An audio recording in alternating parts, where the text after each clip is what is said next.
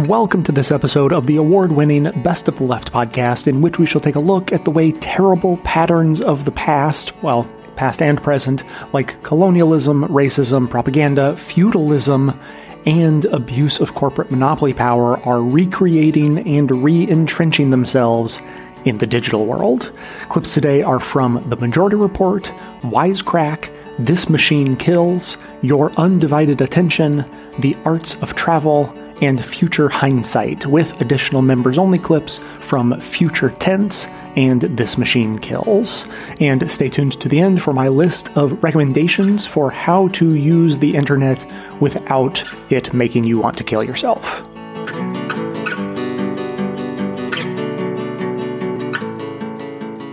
I think a lot of the early libert- a lot of the early internet thinkers were libertarians, self-statedly so. Um, but really, what I've seen is that a lot of these companies pay a lot of lip service to freedom of expression, to human rights. I mean, we've seen this with uh, Meta or Facebook's latest human rights report, which is pretty shallow.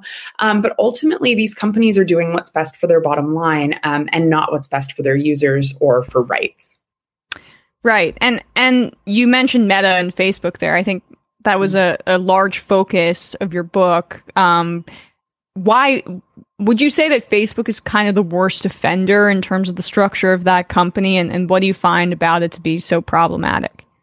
Yes, I mean I think it's fair to say that all of the all of the major tech platforms, social media platforms have problems with their policies and practice, but Facebook or Meta really is one of the worst offenders. And part of it is the structure of the board and the company, the fact that Zuckerberg himself, you know, has um, a majority sh- uh, uh, sh- uh, sorry, a majority share uh, in this in yeah in the company um, but also just the fact that they really um, you know they keep they they put a strong focus in the United States and on issues there, but they really marginalize uh, the rest of the world and the rest of their users, even though those users make up the majority.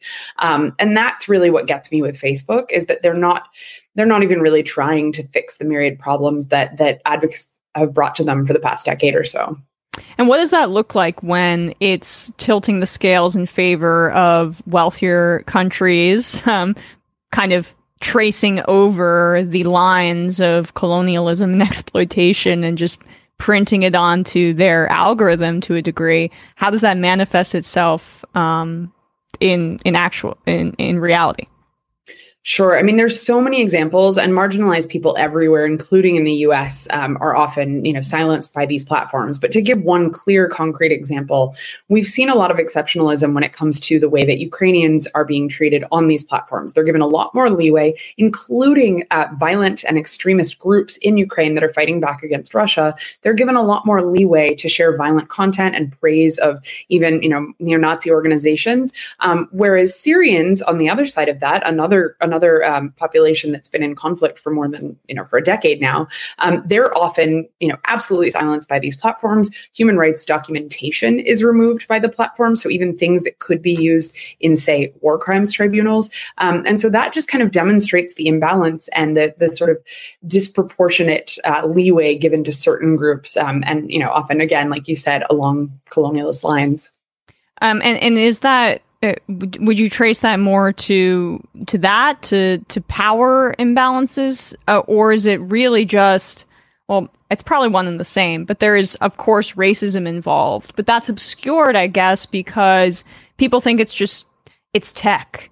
It's an algorithm. There's no way for it to uh, have a, racist infrastructure or one that um, you know uh, exacerbates already problematic and existing power dynamics. What, what's your response to, to that?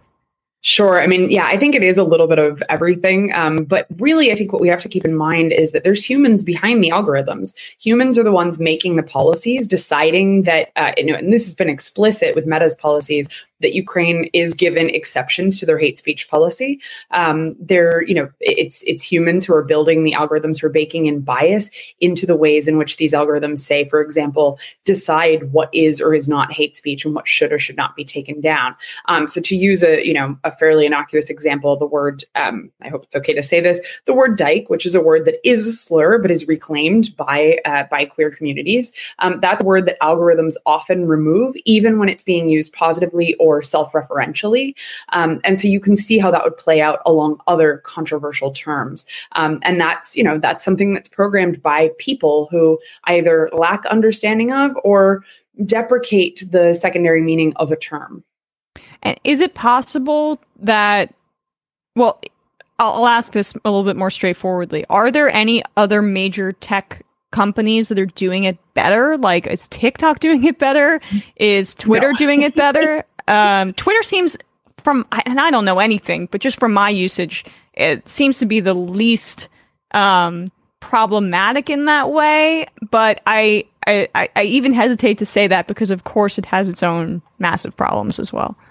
Yeah, I mean, all of these companies have problems. I would say that Twitter, you know, Twitter's been embroiled in some controversy over the past few months, and I'm not very impressed with their CEO. But at the same time, you know, I do know some folks on their policy team, and I see the effort that they've put into getting geopolitics right, at least. They do get a lot of other things wrong, so I don't want to give them too much credit. Um, if I were to point to a company that I think gets more things right than most, I would say Reddit, actually. Um, and of course, they've certainly had controversies over things like, uh, you know, in the past over um, child sexual abuse imagery, as well as more recently over the the Donald. Um, but they've put in place, you know, rather innovative methods such as you know quarantining a certain community so that it can still exist.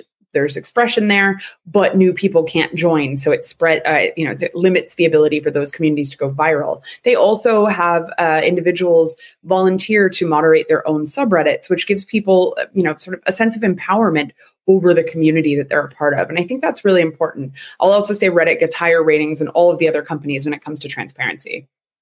That's that's interesting. Um, so uh, so Silicon Valley, I feel like has and the I think a lot of the libertarians and right wingers who are now using it as an opportunity to feel aggrieved um, have conflated First Amendment violations with censorship on these platforms.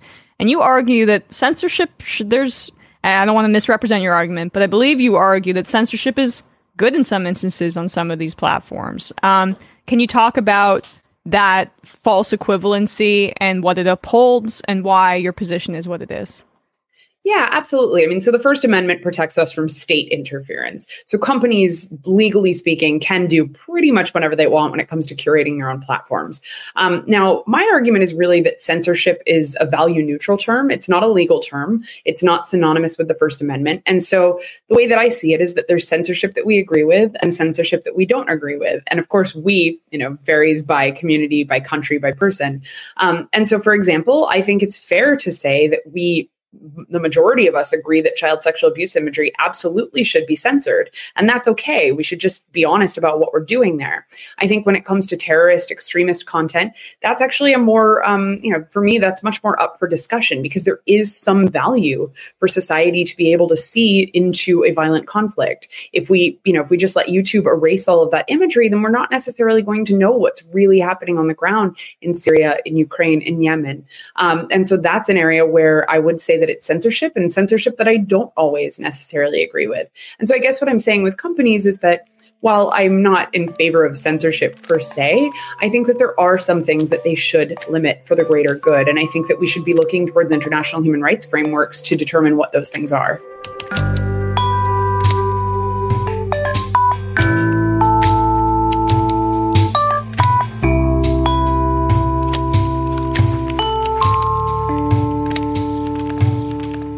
Before we get into internet rage, let's talk about why anger feels so good. Here's what happens in your brain when you see a post about how comedians don't feel safe doing comedy anymore because of the slap. At the first sign of stress, the oxygen and glucose flood out the prefrontal cortex, where our rational thinking lives, and the amygdala takes over. Now, the amygdala is the part of the brain associated with emotion. And when it teams up with the hypothalamus to get stress hormones pumping out of your adrenal glands, look out, world. In other words, your brain, and therefore your body, is fired up and ready to fight. Or flee, but probably fight. Now, anger gives you the same adrenaline rush that thrill seeking does. So maybe next time you feel pissed, just go skydiving instead. Now, this reactive aggression activates a reward network of dopamine in the brain. It's the same one that activates when we see something cute or funny, like, uh, like a dog riding a surfboard. And it's tough to outrun dopamine. Once we get a little bit of it, we're conditioned to automatically want more of it. Being angry creates a feedback loop that's too neurologically enticing to ignore. Now, anger has deep roots in our psyche, playing a complex role in how our emotional processing skills develop as children. And it's not a purely negative emotion either. It can give the illusion of control over situations and even positively influence decision making. Expressing anger, whether you're yelling or slamming doors, can also promote higher levels of well being and lower stress, though it does make you a pain to be around seriously, no one likes you when you're angry, even if you think that's like a part of your personality or my family's always been like that.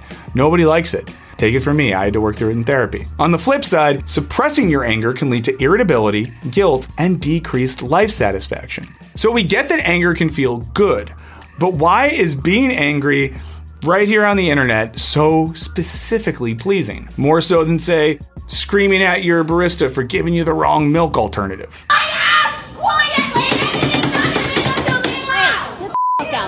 Well, as scholar Ryan Martin explains, when people express their anger online, they want to hear that others share it because they feel they're vindicated and a little less lonely and isolated in their belief. It can give a sense of catharsis, however brief. There's a downside though. Martin says previous research shows that people who vent end up being angrier down the road. But sharing your feelings online can also have one huge benefit anonymity. As a study by psychologist Kimberly M. Christopherson found, online anonymity serves three purposes recovery, catharsis, and autonomy. Recovery is the sense of relaxation after actively contemplating your situation. Catharsis is an emotional purge, and autonomy refers to the chance to try on potentially socially unacceptable forms of behavior without any repercussions. So when you post on Reddit, you leave feeling revived, emotionally recharged, and like you're in complete control of your own actions, social conventions be damned. So getting angry isn't always necessarily unhealthy. But is online anger uniquely harmful or at least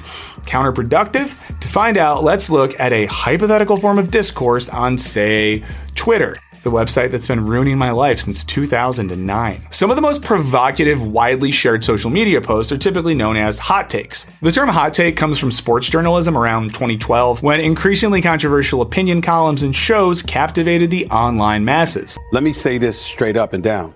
I think Kyrie Irving should retire. As scholar Glen Fuller writes, the hot take is a form of discursive commentary native to the post broadcast, networked, and global communications industry. Hot takes capitalize on the selective para editorial practice of social media users and their cultural taste. That is to say, hot takes rely on the hyper connected nature of social media and on our tendency to be less than strict with our editorial demands for what we create or share there. Also, hot takes was a short lived wisecrack format that did not lead to enough online rage to warrant continued production, but you should go watch the episode on haircuts. It's the good one, and it's very fun. Hot takes often stem from anger about a dominant mode of thinking in society whether it's as weighty as politics or as seemingly superficial as Ashton Kutcher saying his children rarely bathe. Now, here's the thing if you can see the dirt on them, clean them. Yeah. Otherwise, there's no point. And hot takes can feel good, especially when your followers applaud you. But you're not always going to be right. The internet gives us space to wildly overestimate our knowledge and get annoyed when we see content that we think is wrong. And our penchant for hot takes on things we know little about is an example of the Dunning Kruger effect. That's the social phenomenon where the least competent or well versed of us overestimate our understanding of a particular issue. Like some of you when, when you tell me I don't know things about philosophy in the comments. You're being a little Dunning Krugerish there. But even when hot takes are delivered by underqualified people, they're often delivered with profound certainty. If you were to assemble a list, a hierarchy of concerns, of problems this country faces, where would white supremacy be on the list? Right up there with Russia, probably.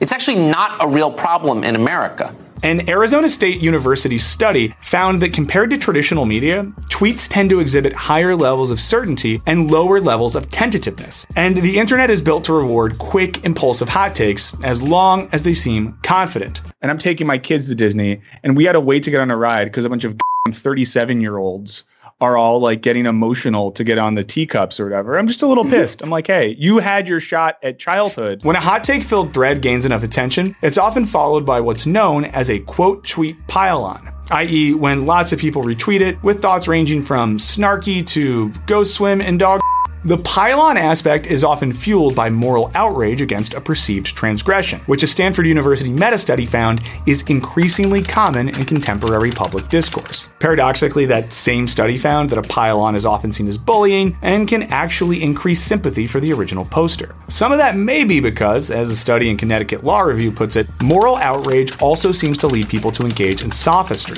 or bad arguments, partly because one component of outrage is anger, which impairs judgment and decision making. So, in your outrage, you're probably just making the arguments. What's more, you might be engaging in what the internet calls virtue signaling and scholars Justin Tosi and Brandon Warmke call grandstanding. Essentially, these terms mean saying something in the public sphere for the purpose of impressing others with your moral qualities. When grandstanding, you'll often feel angry or excited. As they write, the goal is to receive a general form of admiration or respect for being on the side of the angels. Now, it's natural to assume we are morally good. According to behavioral scientist Nadav Klein and Nicholas Epley, few biases in human judgment are easier to demonstrate than self righteousness, the tendency to believe one is more moral than others. Grandstanding is annoying, but more perniciously, it's also often a pretext for genuine vitriol. Tosi and Warmke write that people use moral talk to humiliate, intimidate, and threaten people they dislike, impress their friends, feel better about themselves, and make people less suspicious of their own misconduct. The prevalence of moral grandstanding may be part of the reason why scholars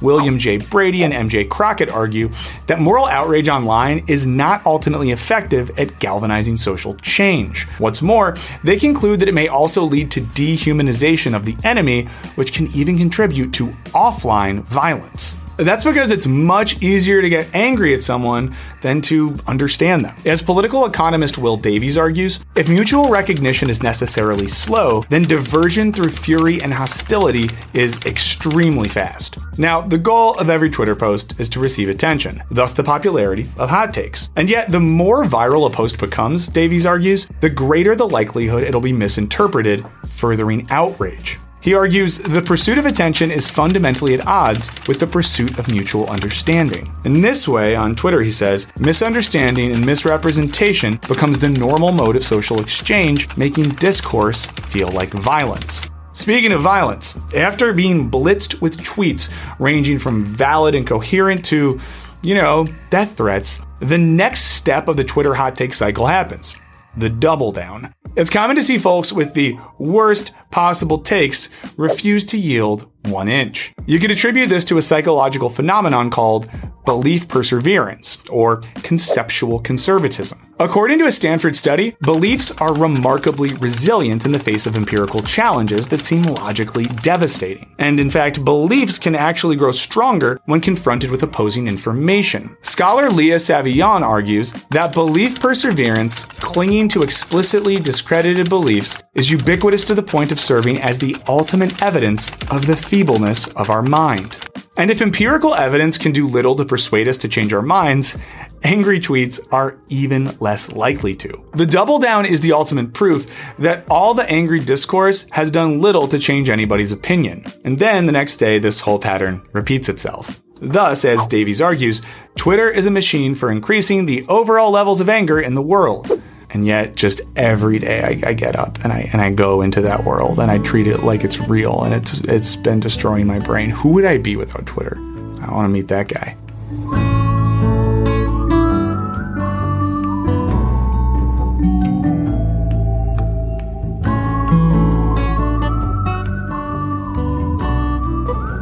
We're talking about this startup. Oh, Sanas. Uh, S-A-N-A-S. Which um, offers an amazing product, as Jathan was alluding to. It allows you to uh, turn your voice into a different. It translates your accent, um, and right now that means to a white American sounding accent. But they claim it's going to be any accent to any accent. But right now it's white American accent. And um, one thing I really loved in writing about it, I wrote about it after SF Gate wrote about it, and then the Guardian wrote about it, and everyone was each trying to get their own like juicy quotes from uh, from the founders uh, because they're just like unperturbed and undisturbed about the idea that like their thing could do anything wrong. They don't think that there's anything to worry about. They don't think that there's a problem. I remember in the Guardian they had a quote where the guy was like. Um, yes, this is wrong, but a lot of things exist in the world. the quote was like, yes, this is wrong and we should not have existed at all. But a lot of things exist in the world. Like, why does makeup exist? Why can't people accept the way they are? Is it wrong the way the world is? Absolutely. But do we then let agents suffer? I built this technology for the agents because I don't want him or her to go through what I went through. What, calling uh, tech support and getting someone with an Indian accent and getting frustrated because they couldn't understand them? Yeah, I mean, that's really what it comes down to. Yes. It was, was, the, was the whole impetus for him creating this?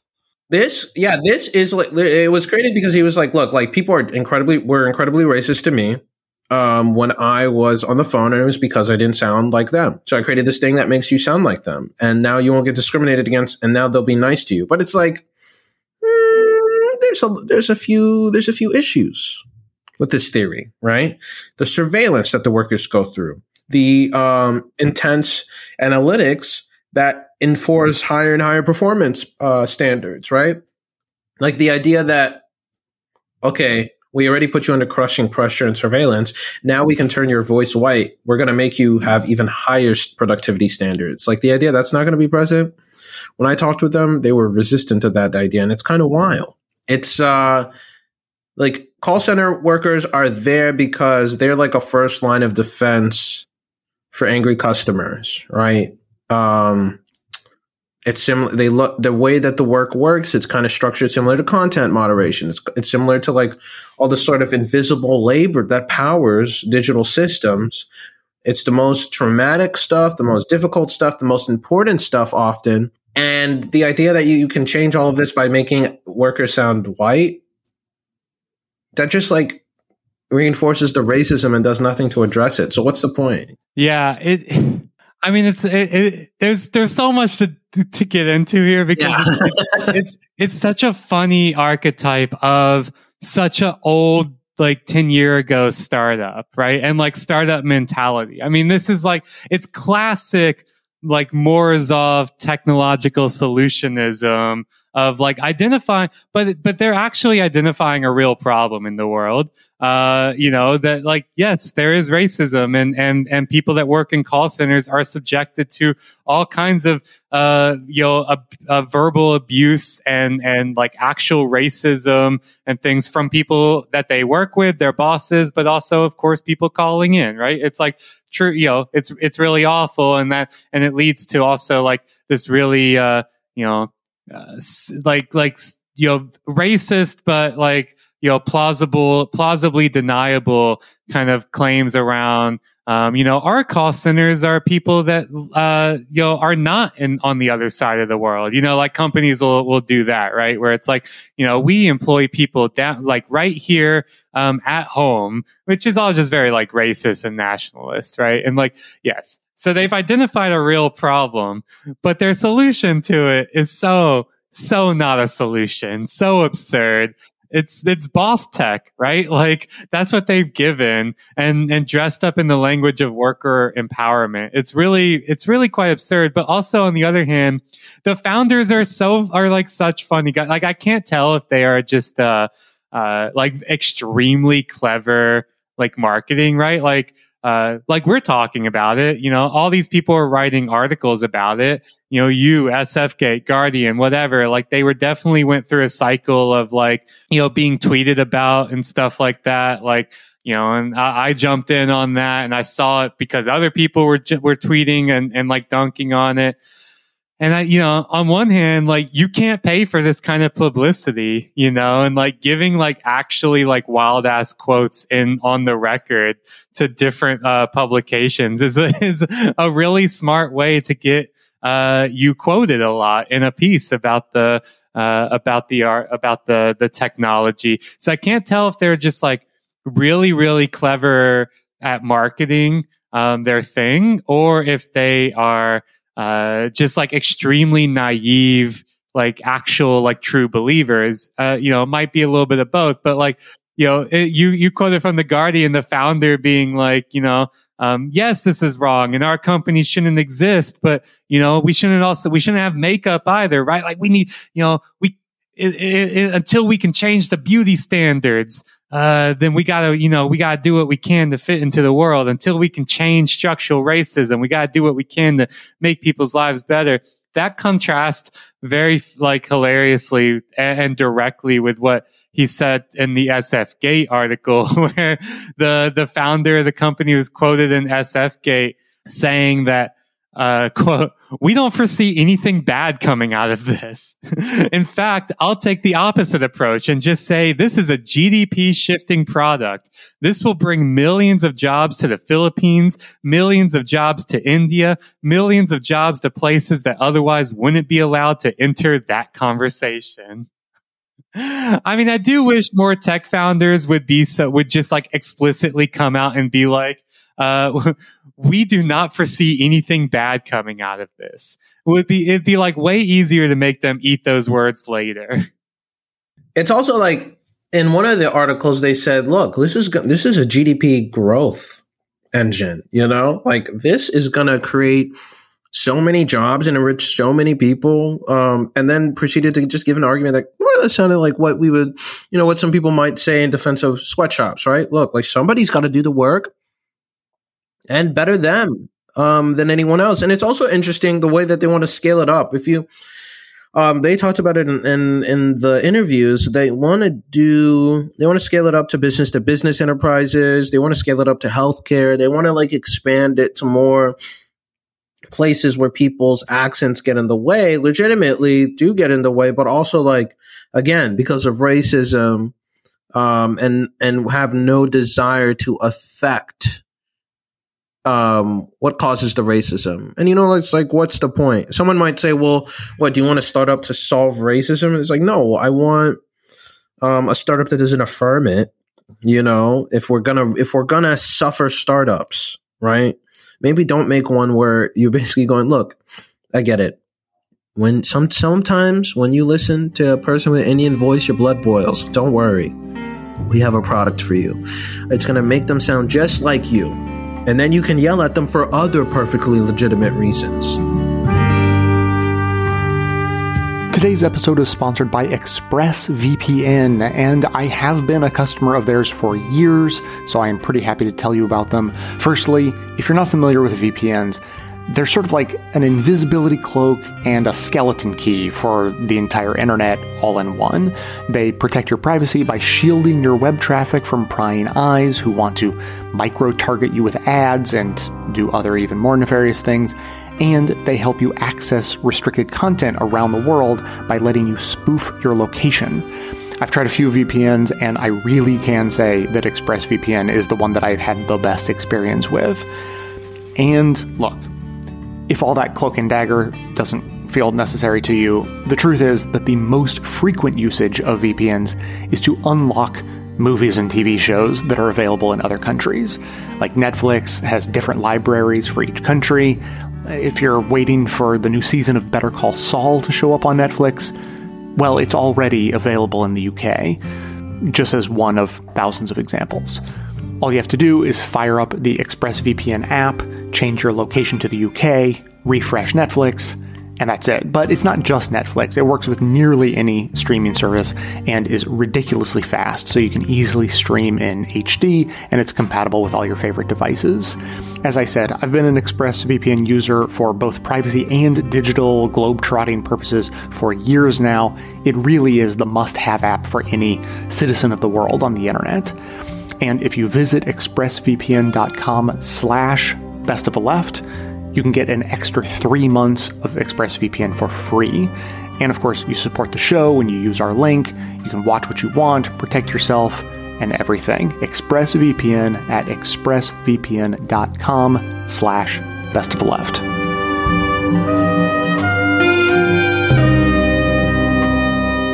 If you didn't know, TikTok recently surpassed Google and Facebook as the most popular site on the internet in 2021 and is expected to reach more than 1.8 billion users by the end of 2022.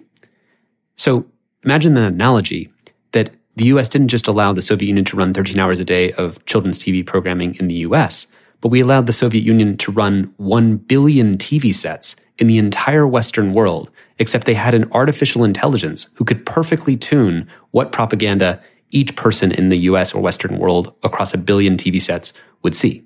Now, before we go any further, we should make very clear TikTok is not run by China. TikTok is the flagship app of a company called ByteDance, which is headquartered in China.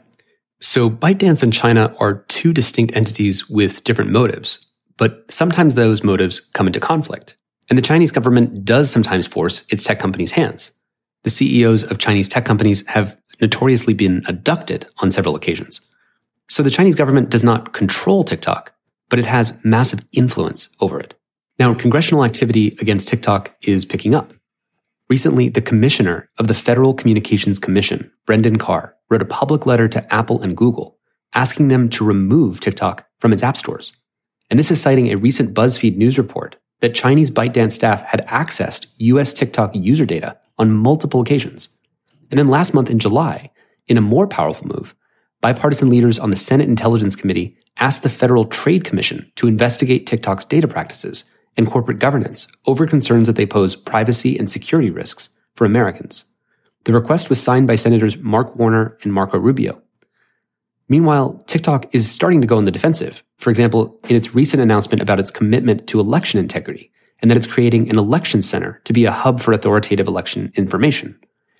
So congressional activity is picking up and TikTok's response is also picking up. So, Tristan, let's talk about what are the harms? Like, I think the two obvious ones are, of course, surveillance and data gathering. And that was the target of the recent Biden executive order of protecting Americans' sensitive data from foreign adversaries. Just so listeners know what kind of surveillance we're talking about. There's a very alarming revelation in August by security and privacy researcher Felix Krause. What he discovered is that TikTok is running code that tracks and captures every single keystroke when you're using their in app browser. So that means any search term, your password, credit card information, it's all being tracked by TikTok when you're using the browser built into the app. Now, TikTok admits it has this code, but says it's using it for debugging and troubleshooting, which is sort of like when a CEO says that they're resigning to spend more time with their family. They say they're not tracking users' online habits, but here's the question how do we ever know? Do you want to talk about the other ones? So I think a lot of people look at TikTok and, you know, the US government has basically said, let's focus our attention on the data that it gathers on US citizens. It's all about the data. What if they know a user's location? What if they know the location you're accessing the app from and they can figure out your address? What if they know the videos or times of day that you post? What if they know which videos you're browsing late at night? These are the kinds of things that get our concern. But I actually think the TikTok threat is so much bigger than that because I can actually manipulate per person the information that gets risen to the top in everyone's news feeds. Now, we've actually seen this before. In 2014, it was exposed that Facebook did experiments where it, users were shown happier or sadder content, and then it found that it actually shifted the content that those users shared. And TikTok could do the same thing, but instead of for happier or sad content, it could actually shift to pro China content or anti Taiwan content in an event that they were to say start a war with Taiwan. Think about it this way. We saw that Russia invaded the Ukraine. And when they did that, while they had propaganda channels online like Sputnik and RT, Russia Today, those were certain propaganda channels, but RT and Sputnik didn't influence all of Facebook, all of Twitter, all of YouTube, all of Instagram, and all of all the platforms to influence what they thought, right? I mean, Putin didn't influence all those platforms, but if China were to be invading Taiwan tomorrow, they could take the most popular information app in the world called TikTok and selectively amplify Western voices who said, well, Taiwan was always a part of China. There's really no problem here. Look at all the things that the US did and all these wars that didn't go anywhere. And they wouldn't necessarily be wrong in some of the things they'd be calling out, but they would be influencing not the propaganda, but what our friend Renee DiResta calls ampliganda, or what we sometimes call amplifaganda, which is the ability to selectively amplify and influence people's attitudes by focusing their attention on the things that you want them to focus on, like a magician. And, you know, when you just think about the amount of power and control, especially because Taiwan, for those who are not as aware, holds TSMC, the Taiwan Semiconductor Manufacturing, which is basically all the chips that are in every single product in cars and television, microphones, computers, cell phones. Uh, if you had China invade Taiwan and that took over the semiconductor factory for the whole world, this would be a massive, massive problem. And this is the kind of thing that China could influence people's opinion of Now, we've also talked on this podcast about the ability to influence and manipulate language. We talked about polling. We had Republican political pollster Frank Luntz on this program. And Frank Luntz is famous for doing dial testing. You can test people's sentiments on various topics. So if I say, you know, the Affordable Care Act versus if I call it Obamacare, I can get different reactions out of people, right? And he did that in a room where he would actually say the words and then watch what people's responses were. Well, if I'm TikTok, I can do dial testing at scale. I can do that in every voting district in my number one geopolitical adversaries' countries. And I can actually see what do they think about various topics? Which way is it trending? I can focus my attention on the swing states. I could do more dial testing than Frank Luntz could have ever dreamed of. And if I do that at scale and I can see how things are trending and then I selectively amplify what people are seeing, I can turn up and down the dials and potentially choose the next president of the United States. Now, a lot of this might sound like a conspiracy theory or xenophobic or arbitrarily picking out China when, you know, there's lots of other countries doing various things. But I think we actually have to look at the nature of this threat. Now, when we looked earlier at Huawei, for those who don't know, Huawei built the kind of cell phone infrastructure for 5G networks. So they were actually building out 5G cell towers all across the world.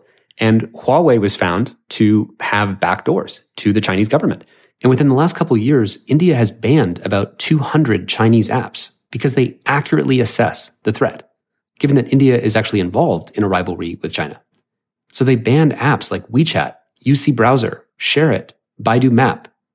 And up to a third of TikTok global users up until that time were actually based in India. So this was a big move. Now, granted, the Modi government may have ulterior motives here as well.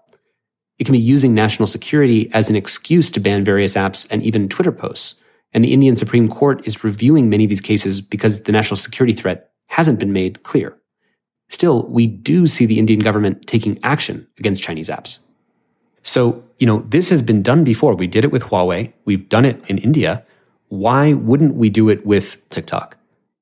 In the same way that Huawei would enable backdoor access to all the information of our country, TikTok is sort of like cultural infrastructure it gives you access not only to the data, but direct access to influence the mind's information and attention of first our youth culture and then the entirety of our culture.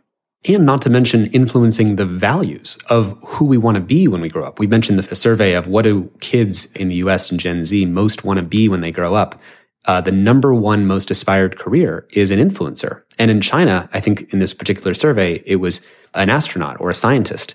And keep in mind that inside of China, domestically, they regulate TikTok to actually feature educational content. So as you're scrolling, instead of getting influencer videos and all of that, you actually get patriotism videos, science experiments you can do at home, museum exhibits, Chinese history, things like that. And domestically, for kids under the age of 14, they limit their use to 40 minutes a day. They also have opening hours and closing hours so that at 10 p.m., it's lights out for the entire country. All of TikTok goes dark and no kids under 14 can use it anymore. And then at six in the morning, it opens up again because they realize that TikTok might be the opiate for the masses and they don't want to opiate their own kids. Meanwhile, they ship the unregulated version of TikTok to the rest of the world that maximizes influencer culture and narcissism, etc. So it's like feeding their own population spinach while shipping opium to the rest of the world. And you could argue that's the West's fault. The West should be regulating TikTok to say, well, what kind of influence do we want? If we want not an influencer culture, we should actually say we want to pass laws that feature educational material or bridge building content that actually shows people where they agree in a democracy. But so far, we're not doing those things.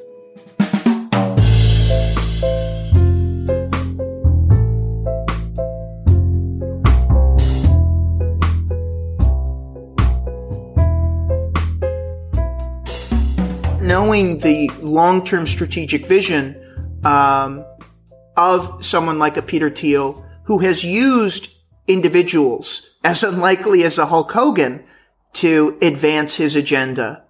When we look at something like an Uber or Lyft or a DoorDash, and we connect them to their backers who uh, Thiel and uh, I, you can fill in the names of others, are neo-feudalists. They want to return to, to feudalism with themselves as, as sort of kings. Do you see them as perhaps using these companies as a vehicle um, to institute these changes in capitalism. I know you write about regulatory entrepreneurship. Could you explain what that is and then connect that to this more macabre idea I'm floating that Uber is allowed to be unprofitable because it's not in fact a company. It's instead a spear, a weapon that people like Thiel can use to build out a neo-feudal uh, United States. You know my uh my thesis my senior thesis in college was on uber and a huge chunk of it you know was an argument that uber should be understood as uh as an accelerationist uh vector for capital accumulation and that it doesn't really matter if uber to the investors to to to the savvy investors i guess right to the people who forked over the most capital and the people who have forced the company to do something like its IPO um, to realize a return on capital. It doesn't matter to them whether or not the company is profitable. It matters if the company's uh, value um, can be realized. And there are multiple ways for the value to be realized. You can realize it in the market with a literal return on your investment. And you can do that by good news, favorable financials, um, regulatory and legal successes, all that's nice. But the real value is in permanently changing regulations uh, so that it's what was illegal for you is now legal and um, uh, uh, something that you can turn into a new line of business activity. It was illegal at one point for Uber to operate in most of the cities in the United States, right? locking it out of a, a, potential market, locking it out of potential revenue. Um, by changing the law, it now has access to new markets, riders, right? Uh, and by continuing to change the law, it can expand its margins. It can reduce the amount of money it has to pay workers. It can reduce the amount of money uh, it has to cover for their health insurance. It could reduce the amount of money it has to contribute um, to any sort of uh, safety net if uh, that it might otherwise have to if they were employees. Um, and you know all of that is fine and dandy for Uber and it increases its value, but the real value is that it's not simply doing this for Uber; it's doing this for other companies in an industry and a set of investments that these people are also involved in, right? And that Uber, like you said, ends up being the tip of the spear for new attempts to realize outsized returns in an age of you know falling profit in an age of near zero interest rates and you're not getting returns on your bonds if you want like a if you want a return on investment there are all sorts of bullshit red tape you have to deal with. Things like a minimum wage and health insurance and and and labor laws and safety uh, regulations um, and you know limits on pollution all this bullshit. But if you can fund as a small investment uh, specific enterprises that will eviscerate the rules and the regulations in one field or another that might reduce the amount of money uh, or it, it, might reduce a barrier to profit and it might reduce a barrier to value uh, to realized value for a, for an investment. And that just helps everybody else out right? In an age of historically low return on capital that is a good way to re- to accumulate more. I think it is then important to uh, I you know I've written about the uh, them being regulatory entrepreneurs because of that, right? And also one of the reasons why I focus on the unprofitability is hopefully that people you know notice that there's no market logic for this.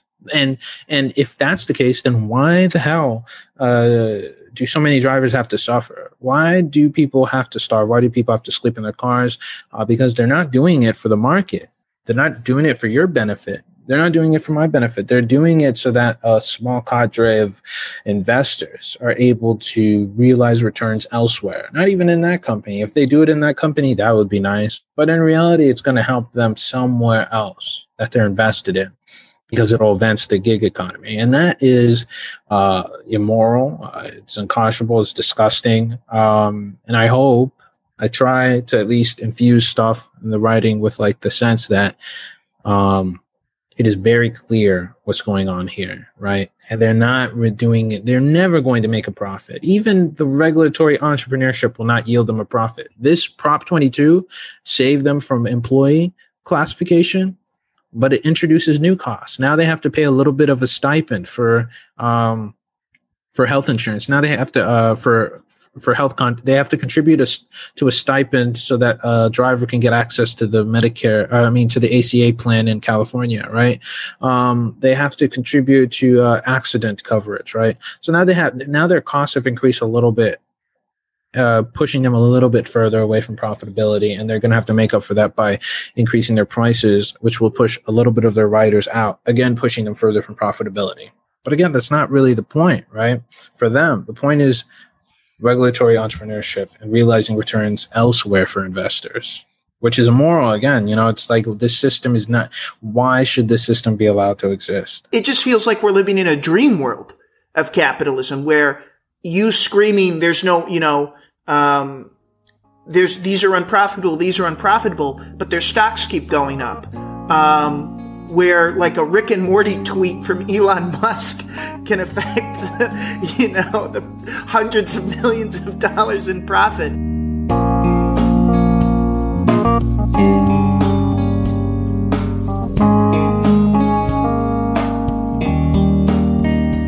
We are experiencing a transformation of work right now. And People often talk about it in terms of the gig economy and, and often think about it as technologically predetermined. You know, if you are going to have technology, then we're moving to a gig economy. But I actually, I use this term chickenization, which I'll explain, because I think it's really important to understand that these are not techniques of technology. These are techniques of power. These are kind of old feudal techniques, old anti-democratic techniques. And although your eyes may glaze over and you may feel a little intimidated around the idea of, say, regulating the gig economy, I think most people feel like, okay, I may not be a farmer, but I understand farming. So let's, let's look at what's happening in farming and you see a microcosm of what's happening in the workplace across the country and across the world. But I'm very much focused on the US here. The term chickenization is actually a term that I got from the great book by Christopher Leonard, The Meat Racket. And it's a term that the pork and beef industry use to describe what is happening to them, how pork and beef are becoming chickenized, which is to say they're adopting this really terrifying business model. Here's the business model. A chicken farmer needs one thing basically. Well, few things, but one thing is essential, life or death, which is uh, the ability to get their chickens to a grocery store. So somebody will buy them. And because of really significant changes in antitrust law that happened around the 1980s, the chicken farmer no longer faces a whole suite of options of different distributors which they could go to to get their chicken to market. Instead, the industry, like so many industries, has been totally consolidated. So there's basically three, four chicken distributors. Think Tyson, Perdue, Pilgrims, and a and they've divided up the country uh, regionally. So a chicken farmer in one area of North Carolina will have to use Tyson's to get their chickens to market. Well, Tyson's then uses this incredible power to exercise all kinds of forms of control over the chicken farmer. They look independent. They have their own chicken house. It looks like they're a small business person, but in fact, Tyson says, yeah, well, you can do whatever you want, but if you don't use our feed, we're not taking your chicken to market. If you don't use our eggs, we're not taking your chicken to market. If you don't use our consultants are particular specifications of how to build your chicken house. Basically, exercising control without taking responsibility. And so all the chicken farmers do all that. And then Tyson says, and you have to sign an arbitration contract. So if we get into a conflict later, you can't sue us in open court. And we get to collect all kinds of data from your farm and spy on you. And you can't talk to your neighbors. You also have to sign a contract that seals your lips. You can't find out how much your neighbors are getting paid, and you're going to get paid different amounts every month. So the farmer is then in a position of rational paranoia. If he or she gets paid a different amount one month, is it because they spoke out against this system? And there's a lot of farmers. Um, I spoke to some, and it's been widely reported who have reported retaliation when they have spoken up against their distributors. Is it because of the weather? Is it because they're subject to an experiment? Maybe Tyson is giving 50 farmers one kind of seed and another 200 farmers another kind. And suddenly their profits are plummeting. They're making poverty wages. And I spoke to chicken farmers, and one of the things that really comes through is the level of depression and almost debilitating rage that farmers feel when you are subject to this arbitrary power but can't see through it. In fact, the suicide rates are are very high. So that's the story of what's happening in chicken farming, but you may have already heard the echoes in here. That's the story of what's happening to Uber drivers. Uber drivers also look independent, uh, and there's these wonderful fights to correctly classify them as employees, although that won't solve all the problems. But they are paid different amounts, experimented on, required to sign arbitration clauses in this black box. There's also very high levels of depression. And this is the same posture that Amazon sellers face in relationship to Amazon.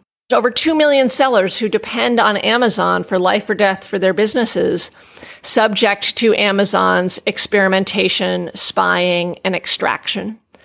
And something that is very, I wrote this book before the pandemic, but something that is very front of mind right now is the way in which restaurants who are facing just a devastating pandemic related crises also have the same relationship to delivery apps because just as a chicken farmer needs Tyson to get to market, a restaurant requires uh, Grubhub, Seamless, the delivery apps to stay alive. If 10, 15% of restaurant revenues depend on delivery, you can't survive if one of these platforms kicks you off. And the platforms have the capacity to charge enormous rates, extract data. So it's not just gig work. This is a feudal form of government that is spreading across all these different industries. And I, first want to depress you, but second want to empower you in, in reading this book. Because the good news is once you see this not as a technological feat, but as an old monopoly business model that keeps rearing its head every 30 or 40 years, you actually can feel a lot more power over it because we can ban these kinds of structures. Uh, and we have in the past. Yeah, actually, I think that's really the number one takeaway is that this is just an old model dressed up with quote unquote new technology that yeah. enables the monopolists to take advantage of workers, uh, everyday people, like they always have, or that is their propensity yes. to do. yes. you know, I, I mean, big, go ahead. I mean, it's the kind of thing where I think the logic of businesses is to want to maximize profits instead of maybe just profit seeking, but really it's a different thing to profit seek and to maximize profits and to impose this regime on us. But I think maybe a, a good question here is to talk about how we arrived here, because like you said, the antitrust movement used to be really healthy and very ambitious. And then in the 80s, it, it stopped. What happened then? And how do we find ourselves where we are today as a result of what happened in the 80s? Yeah, it was a real transformational moment. And I think people know that when they hear about Reagan, you know, that, that Reagan came in with a not so masked white nostalgia, anti civil rights agenda, a promise to quote unquote return America to a 1950s America. So he came in with an agenda that was very much about race. It was also very much about deregulation. And at the heart of that deregulatory agenda was antitrust. What you see when you look at the profiles of Reagan's wrecking crew that he brought in from California is that they talked about antitrust. This wasn't some side issue. The agenda was do something about these terrible civil rights laws and gut antitrust.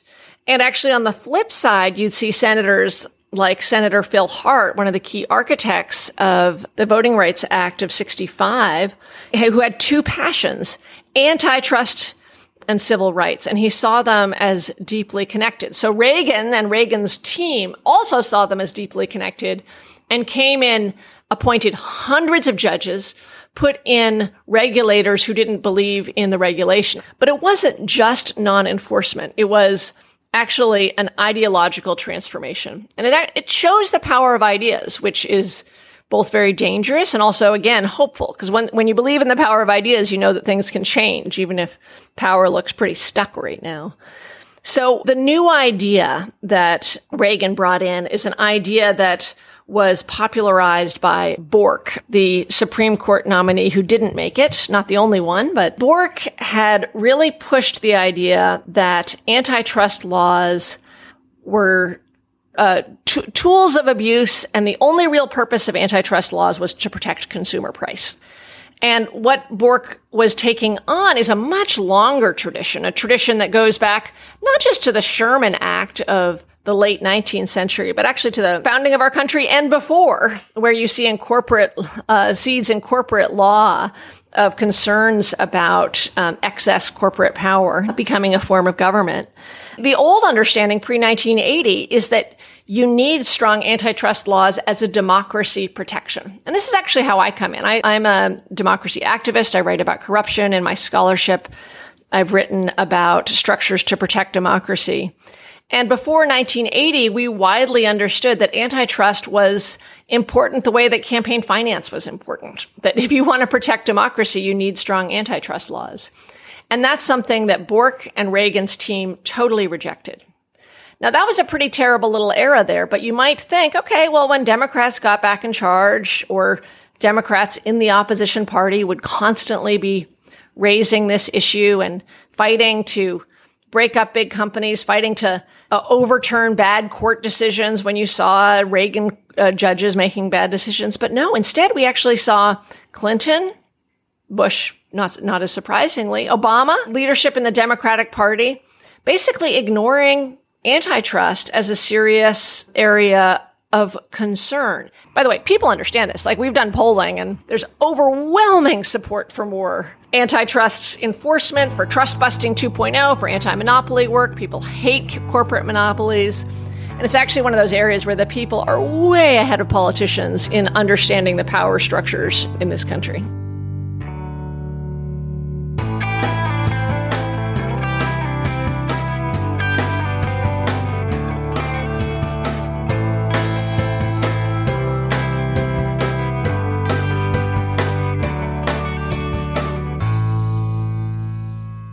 We've just heard clips today, starting with the Majority Report looking at digital platforms that are defining life online.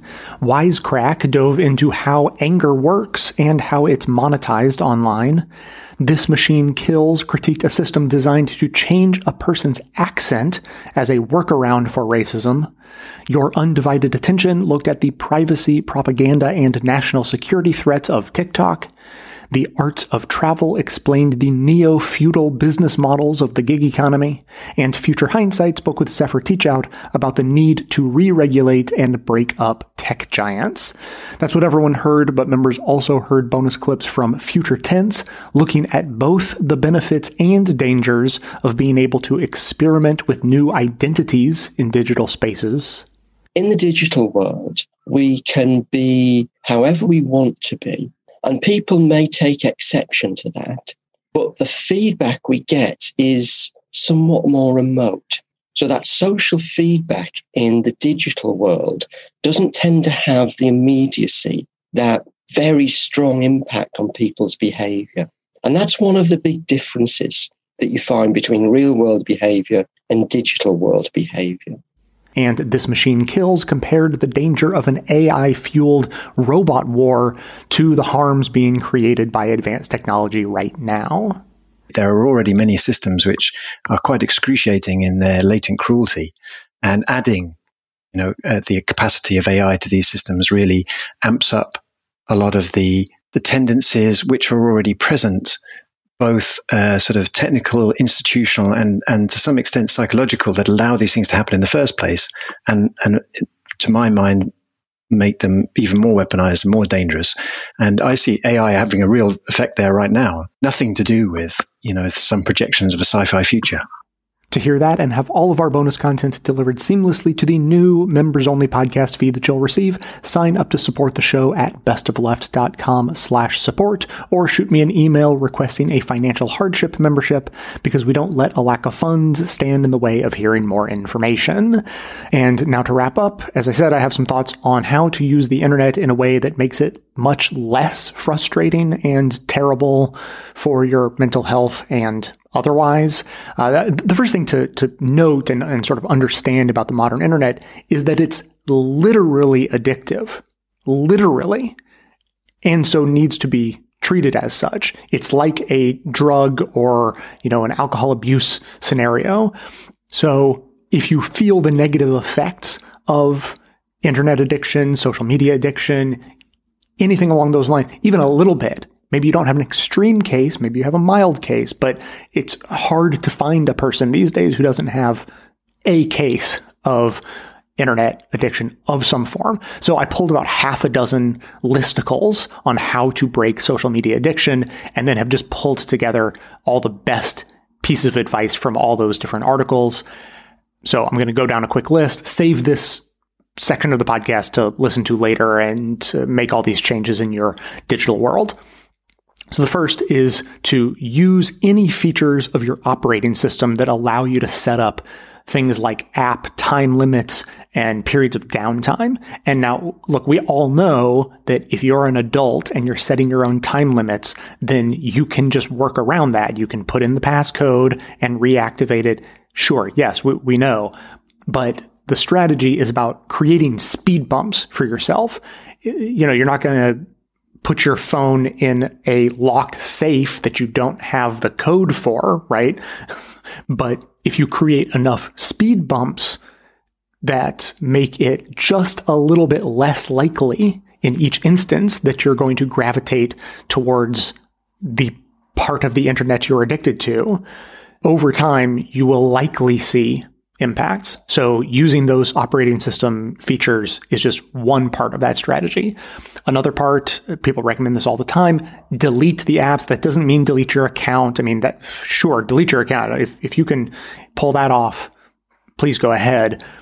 Otherwise, you can delete the apps. So it just makes it a little bit less convenient. You can still go to facebook.com or twitter.com or whatever. But if the apps aren't there, it's a little bit less convenient. But for some people, that is not an option. It's literally not an option. You need those apps for something, often for work or whatever. So another option is to just move them off your home screen so that you have to find them intentionally rather than tapping on them mindlessly because they're staring you in the face on your home screen. Another good one is to turn off all notifications from anything that's not a human. That was sort of baseline recommendation up until about a year ago, but I've really been liking the scheduled delivery option that Apple implemented about a year ago for all well, I use it for all my non-human notifications that I still want to receive. Like, you know, you have a library book ready to check out. I get a push notification for that, but it doesn't come to me randomly in the middle of the day. It comes in the scheduled, you know, collected group of notifications.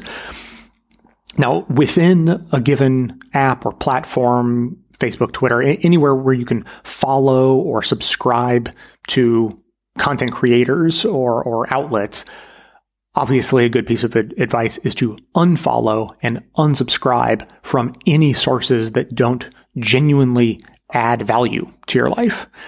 That way, when you're on those platforms, the average quality of the things you see will end up being much higher. Another one that gets recommended a lot, but that people have a lot of trouble with is keeping the phone out of the bedroom so that it's not the last thing you're looking at at night, nor is it the first thing you're looking at in the morning. People, for obvious reasons, have a lot of trouble with this one, usually because they use their phone as their alarm clock. Of course, you can kick it old school and use a physical alarm clock.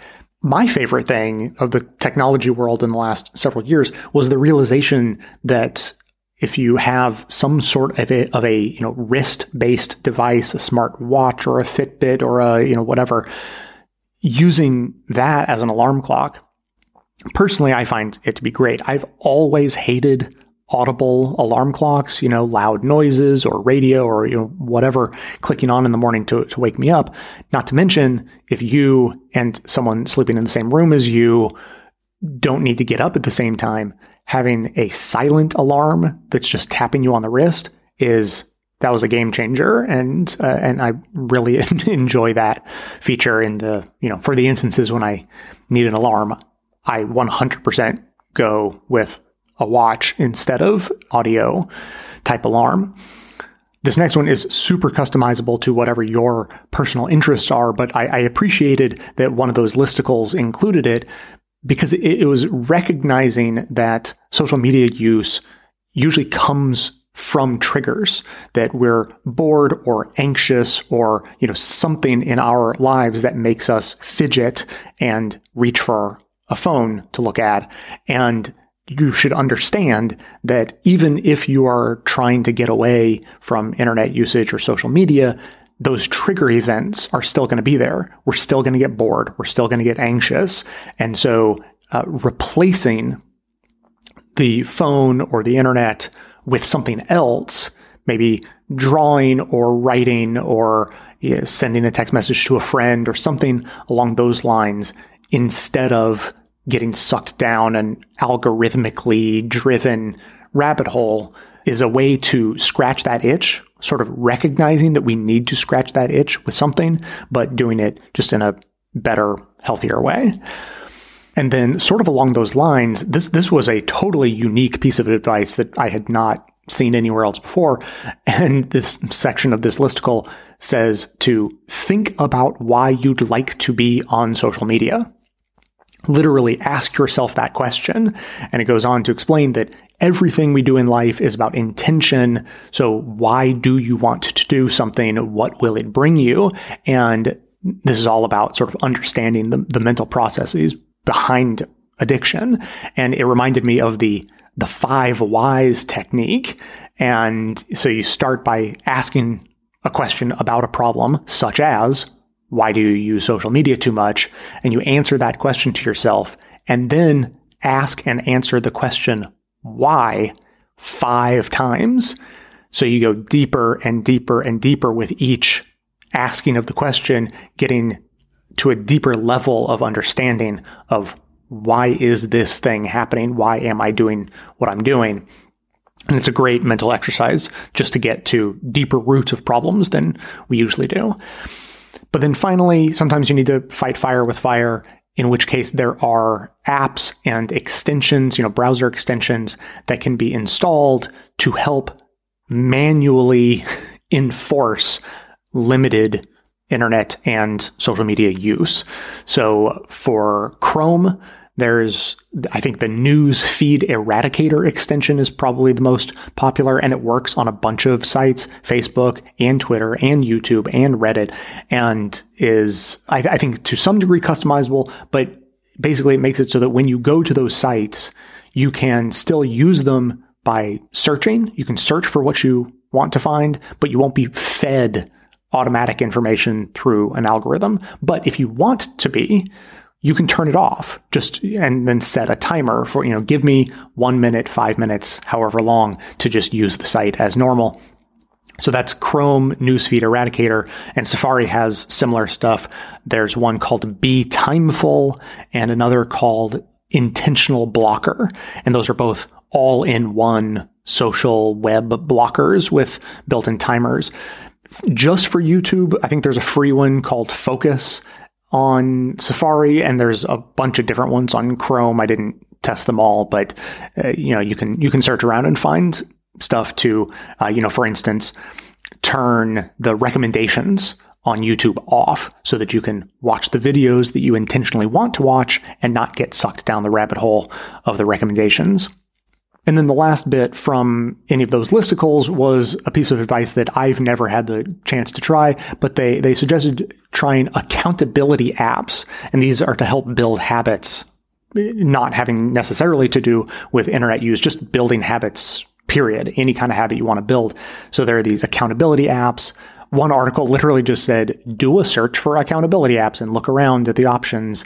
And as I said, I haven't had time to test them, so I don't have recommendations, but you know the advice is out there and there are apps built to help instill new habits by sort of working with psychology to trick you into doing the thing you actively want to do anyway.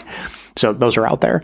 And then absolute lastly, and this is sort of separate from social media and internet addiction. This is just because the internet is so full of garbage that I find it nearly unusable these days. There are browser extensions that uh, do great things that have improved my life.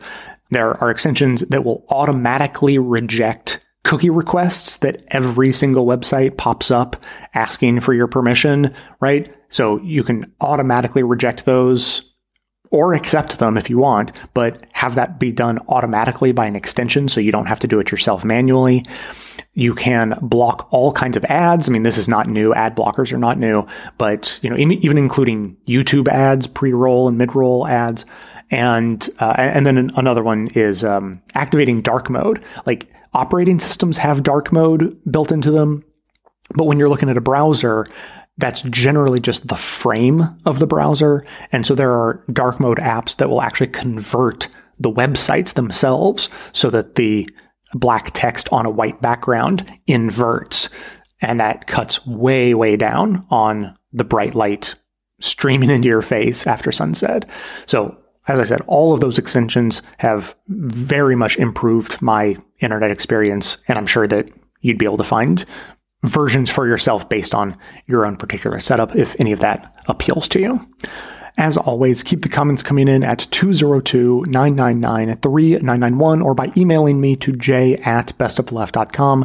That is going to be it for today. Thanks to everyone for listening. Thanks to Deon Clark and Erin Clayton for their research work for the show and participation in our bonus episodes. Thanks to the monosyllabic transcriptionist trio, Ben, Ken, and Brian for their volunteer work helping put our transcripts together.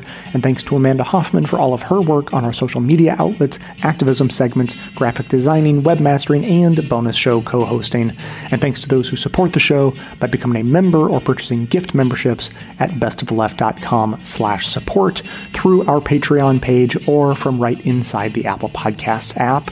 Membership is how you get instant access to our incredibly good bonus episodes, in addition to there being extra content and no ads in all of our regular episodes, all through your regular podcast player. And if you want to continue the discussion, join our Best of Left Discord community to discuss the show or the news or anything else you like. Links to join are in the show notes. So, coming to you from far outside the conventional wisdom of Washington, D.C., my name is Jay, and this has been the Best of the Left podcast, coming to you twice weekly, thanks entirely to the members and donors to the show from bestoftheleft.com.